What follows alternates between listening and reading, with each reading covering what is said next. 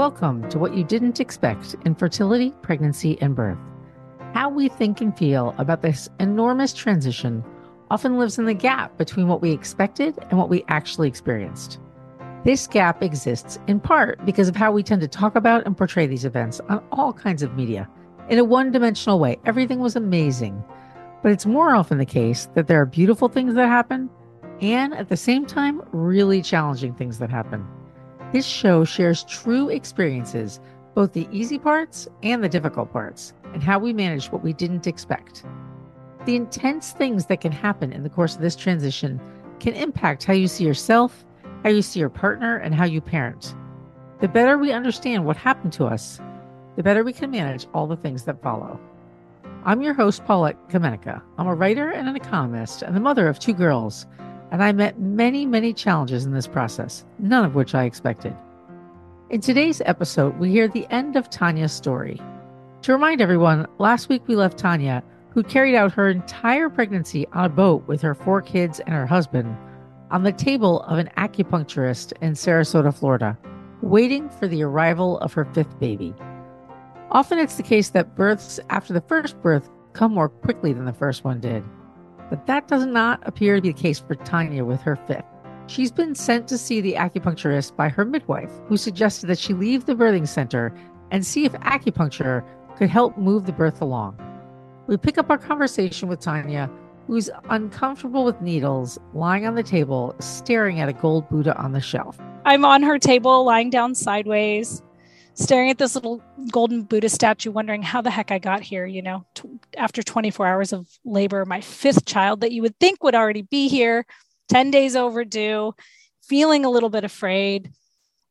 And here's this person threading little needles into my back, and suddenly something hurts. And it wasn't a needle poke, it was like a soreness. And I said to Janine, Ow, what was that? And she says, that is your kidney. And I said, Wow, why does that hurt so much? And she goes, Well, interestingly, the kidney is where we often store feelings when we are afraid. So, a, a, lot of this whole staring at the golden Buddha statue, the music that was on, and I'm in the middle of labor and I'm trying to silence my inner critic so that I can access my inner physician. That's how I describe it. I'm like, okay, I know there's some truth in here I just need to peel away the layers of like, I feel uncertain about this whole atmosphere, but somewhere underneath there is some wisdom, and I'm going to figure out what it is. And so I'm thinking about fear. And she goes, Well, is there anything that you're afraid of? And I start giggling. I'm like, Well, I'm afraid of everything. I'm afraid of having to get a C section. I'm obviously, uh, childbirth brings up all of our greatest fears our fears of our own death, the fears of the death of a child, the fear of orphaning our children or widowing our partner. So, of course, I'm afraid. I'm also afraid of the pain. Childbirth is very painful. It's not the fear of the unknown anymore, it's now the fear of the known. Yeah. Of course, I'm afraid. And so she goes, Well, it's good that you're aware of that. Why don't you describe this fear for me? I want you to go close your eyes and think about what color is it? What shape is it? Where is it residing in your body? And I'm closing my eyes and I'm trying to come up with some kind of creative answer for her, honest answer. And I said, All right, I'm really trying to work with you here, but I don't see anything. My fear doesn't have a color or a shape because it doesn't exist. This worst case scenario that I'm running inside my head, it isn't real. None of it is real. It's just something that I've some what if what if scenario that I've cooked up. And then my kidney stops hurting. That soreness went away instantly when I said that. And I said, Did you remove a needle? And she said, No, I haven't touched you. I haven't touched anything. And I said, That pain went away. And she said, Interesting. And I'm like, Oh my gosh, what just happened? So the process of analyzing and naming my fear and recognizing, I think there's this wonderful abbreviation, you know, fear stands for false evidence appearing real. You know, I recognized that this was an illusion. I can't see the fear. I can't name the color or the shape of this fear because it's not real. Suddenly, this realization means that I've kind of dealt with it. And then she says to me, she goes, Have you felt any changes while you were here? And I said, Physical changes. I think I've had maybe two or three contractions during the hour that I've been here. So I don't necessarily feel anything speeding up. I don't feel like something magical has happened. She goes, Well, what do you think is going to happen? And I said, Well, I typically have long, slow labors because I dilate very slowly. I usually am at 40 weeks pregnant with one centimeter dilation. I feel like I've been laboring for 24 hours. My cervix is probably ripe now. And this baby is asleep. I can tell that the baby is not very active right now. And that when this kid wakes up, you know, nocturnal as as babies in utero often are, when this baby wakes up at 8 p.m. to do her water aerobics routine, I feel like she's going to be pushing against my uterus or against my cervix and it will be ready and I'll have this baby at night. I often have babies at night. So I, I won't be surprised by that. She goes, Well, I think you already have your answer. And you don't have to leave feeling afraid and you don't need to speed this up. You just need to really trust your body. And I was like, Okay. Well, at the very least, I feel more peaceful and I don't feel afraid anymore. I'm just going to walk forward with this knowledge that my body knows what to do. And she gave me I'm trying to think. She gave me some arnica and she gave me something else. I don't remember, something holistic for after the childbirth that she said would help with inflammation and soreness. And that made a huge difference later. I mean, I, I wish I could remember what it was. It's been a while. But, and I left her office and went back to the midwife. And uh, it was just probably six hours later from from that acupuncture session uh, my midwife did have me drink the, we made a smoothie with castor oil and a banana and some blueberries and yogurt. And I, to this day, banana blueberry smoothie does not taste very good to me after, say, that, after that castor, castor oil has a pretty strong taste. That that doesn't sound. Yeah, and it does. It irritates your digestive tract. It can stimulate contractions. If your uterus is already ready to go, it can really help. I know women who've tried to do the castor oil cure to try and put themselves into labor and just made themselves miserable. But in this case, I think it it definitely I did start contracting more after that. Okay, so does castor oil ripen the cervix? So if you're looking for clinical evidence that castor oil will ripen the cervix or induce labor, mm, it's not that clear. There are some studies, but all of them have small samples, so it's hard to say if their results would generalize to a bigger population in general, it looked like castor oil could have positive effects on labor induction in women who were past 40 weeks gestation and who'd had previous births. How does it work? That too isn't obvious.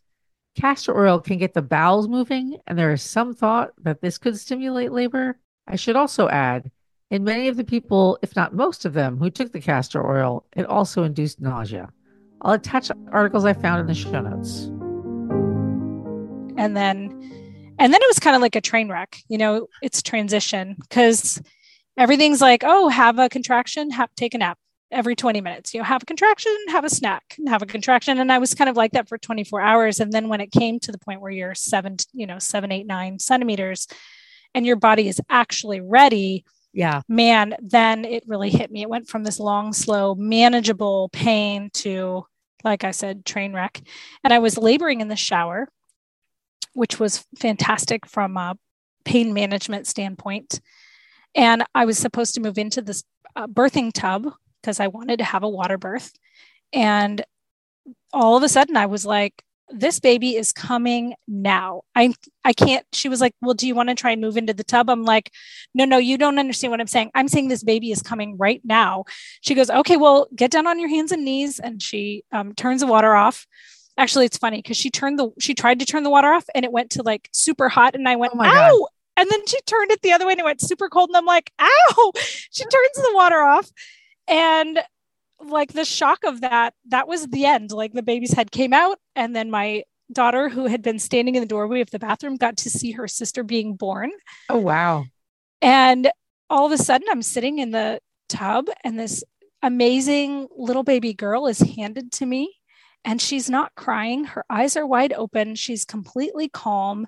I had never had a birth like that. You know, normally it's like, like what you imagine in the hospital. They pull the baby out and turn it upside down, and, you know, and you hear crying, and then you know everything's okay. It's never been this calm experience where they hand this still happy baby to you. It was very different. And I don't know why it was different. I don't know if it was her little personality or whatever, but I look at the midwife and I'm like, is she okay? She's like, yeah, look at her. I mean, she was perfect. She was just perfect and so, so calm. And then there was no rush of, uh, in a hospital, there's this rush that happens after the baby's born. You know, we're snipping things and we're quickly moving on to whatever comes next following this protocol and instead i had a few minutes to just hold her and i they weren't worried about uh, cutting the cord she said what we would really like is for your body to do what it's supposed to do which is pump the cord blood back into your body and into her body and when the cord goes clear then we'll cut it we'll have you i'll hand her off to to someone to she had an assistant priscilla i'll hand her off to priscilla to you know get her cleaned up and warmed up you can deliver the placenta and then if you'd like you can go hang out in the birth tub and nurse the baby in there since it's all clean. you know, yeah, I didn't have yeah. a baby in there. And that that's exactly what happened. And I delivered the placenta and I had nursed Rachel and delivered the placenta. They hand, handed the baby off. And then my seven year old, while I was in the moving into the birthing tub, she and the midwife were sort of dissecting the placenta. It was like a science experiment, which I maybe your listeners will be like horrified by that, but it was a really cool experience for a seven year old. A seven year old is not old enough to identify with the mom, like put herself in the mom's place. So it's kind of a really good age to witness childbirth, is still kind of amazed by the wonder of it without yeah. being sort of shocked and horrified by it. So her memories of this experience are not scarring, but they're good. And at any time, she there was a downstairs. If she had said, This is too much for me or this is too intense, my husband was there. They could have left or gone downstairs, but she wanted to be a part of it. And I got to spend the first hour of Rachel's life, you know, with her in the water, nursing her and just st- you know how it is when you're staring, their eyes are wide open and you're staring at each other. You're probably memorizing each other's facial features, that, you know, amazing bonding, so that animal instinct that we have. And then when I got out of the tub and put on my PJs and climbed into bed, uh, it was suddenly Sarah's birthday. You know, it's midnight and now it's Sarah's seventh birthday, and there's this little baby. And the midwife brings in the chocolate cake, and we sing happy birthday to Sarah. And that is her seventh birthday memory. And it's it's just amazing. I feel so grateful that God answered her prayer and that I did not have to have a C section and that everything went, I guess, the way that I expected, not maybe the way I wanted, but you know, knowing what I know about my own body, I guess I look back and I go, yeah, it was a long one, just like all the others. And I'm glad that I was patient and trusted, trusted my body. And if my midwife had said, I think that this is an emergency, we need to go to the hospital, I would have been okay with that. I had made peace with that, that possibility as well. That is amazing. The whole thing is amazing. And I, it is hard, I think, sometimes to shift your mindset from Western medicine, where many things are explained, and you trust the things that are explained, and what's the what's the evidence say?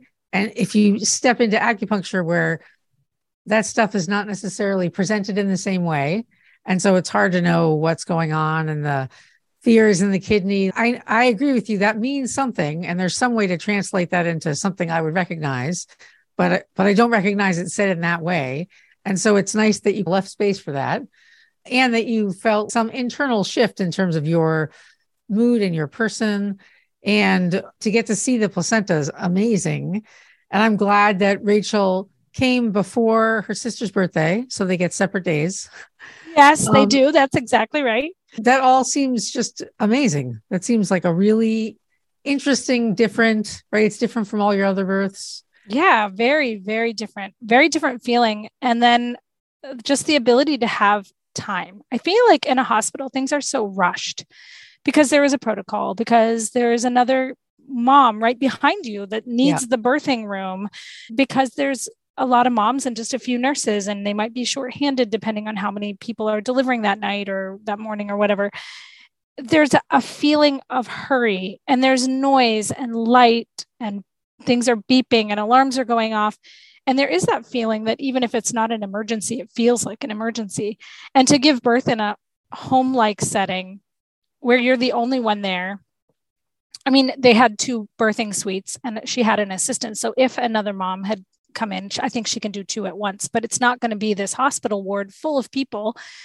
There was just the time and the quiet to let your body do what it needed to do. And it was very healing psychologically after having had births that that didn't go according to plan but that were in a hospital setting where everything felt like an emergency. This was psychologically very very different. And there's such a huge emotional component in birth that i think we under we downplay it. We treat the human body like it's a machine like it's just a physical vessel even down to like calling birth almost like an illness, like you've been diagnosed as pregnant and the cure is delivery. Whereas it doesn't have to be that way. And there's this emotional component that we just underestimate. And the ability to relax and feel peaceful, even in the middle of what can be very stressful or painful, I think really helps. It helps so much. I have a really good friend who had hypnobirth and she had twins vaginally, naturally, without drugs, without pain. And I didn't meet her till many years after I'd had my kids, but I think I always think like, oh man, if I just had one more, I could have that water birth that I never had, or like how good would I get at childbirth if I just kept going? like I could, I could, oh, I could hire a hip, you know, a hypnotist. There's so many options and modalities that we maybe just don't even know about. Yeah. I but your listeners, your listeners will get to hear all these amazing stories and will have the benefit of all of our war stories as they begin to plan their own births. I, I totally agree. And I do think I do think we walk fast past the emotional part, maybe because we don't know how to deal with it or it's just not recognized or in a hospital setting, there's no space for that. I, I do think that what you're saying is totally true.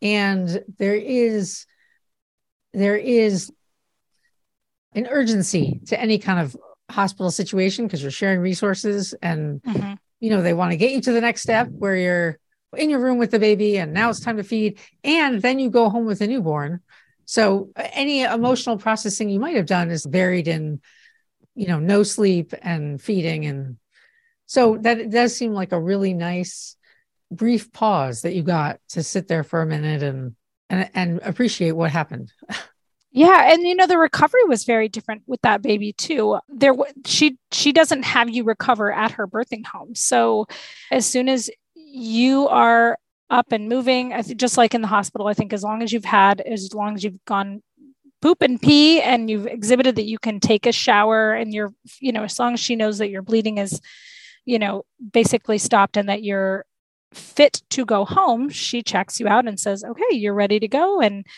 you know, hands you your baby and you're off. But I had, because I didn't want to go straight back to the boat where I was having to climb in and out of a bunk four feet off the ground or sleep on a couch up in the living room, I had gotten permission from my mother in law to use their guest room to go spend a couple of days at their home in Clearwater. And then I had this two day basically vacation from the rest of the family where I could just get to know the baby and rest and relax. And to be able to do that outside the hospital where no one is waking you up in the middle of the night and there's yep. no lights and sounds. It was so restful. And i came home on day 3 after having the baby feeling like a million dollars. I've never felt so good after childbirth. And maybe some of it was janine gave me the arnica and i had been taking the arnica sublingually and you know and feeding myself food that was really truly wholesome things i was hungry for not hospital food getting enough fresh air and sunshine. I wasn't cooped up in a room. I was sitting out in the you know, glorious sunshine and clear water next to the pool, nursing the baby. I didn't feel rushed. All of that led to this recovery. Uh, I mean, it was baby number five. I was 38. You would think it would be so much harder, but I actually felt better after that baby than I had felt after any of the others. Yeah, that's amazing. That I think that is a testament to lessons learned. Yeah, for sure. I feel like I each birth informed informed the next birth. I hmm. learned something from each one. And I have I told you my sister-in-law, my sister-in-law and brother have 10 children. And as much as I might be quote unquote an expert now because I have 5, you see how you learn something with each one and I just feel I'm in awe. I'm in awe of what the human body is capable of and what mothers are capable of, and the physical and emotional strength and resilience that we have to have in order to, to procreate and continue the human race. It's yeah. it's absolutely, you know, I'm I'm filled with awe. I, I totally agree. I think it is amazing. And I feel like before I have read, there's so much that's not well understood yet about pregnancy. And I feel like I've read in various places the mechanical womb is about to come out. And I think, no way. You're nowhere near because it's so complicated and it's so amazing. And we only know the barest amount about it. Like that. I mean, if it ever, ever happens, we're nowhere close. Yeah. I mean, they're certainly certainly heading that direction but i have to think did nobody read aldous huxley? Like like the brave new world was a tale of warning not yeah. an instruction manual. Birth is just an amazing creative procreative experience. And i feel like it's such a privilege that i'm given that i was able to do it. And i really appreciate it because i know that there are women who want to have that experience and can't. Yep. and I do not take that for granted.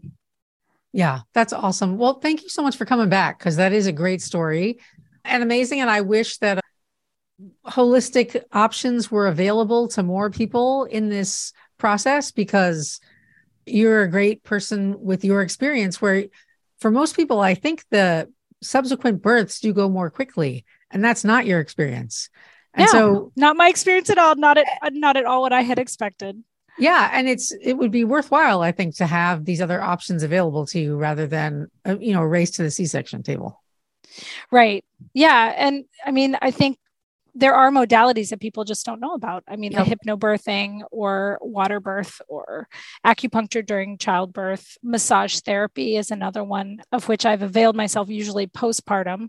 Yeah. But there are people doing it, but you kind of have to sift through the information and you're not going to get it through the medical doorway. Not so that's my hope. Not yet.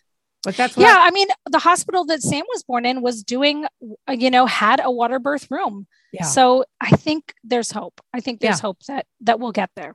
Yeah, totally. Well, thank you so much for coming on again. It was wonderful, and thank you for all of your work. And I wish your listeners who are expecting just to have an amazing experience. Thanks so much to Tanya for sharing her story. She's clearly a flexible person in some sense, since she's willing to have a pregnancy on a boat. But what I find impressive and inspiring in her story is that she's able to use that flexibility to appreciate and engage with the acupuncturist in a real way, despite not understanding how this process fit into the birth she hoped she'd have, and that she was able to overcome her understandable fear in the moment. Thanks for listening. If you like this episode, please share it with friends. We'll be back next week with another inspiring story.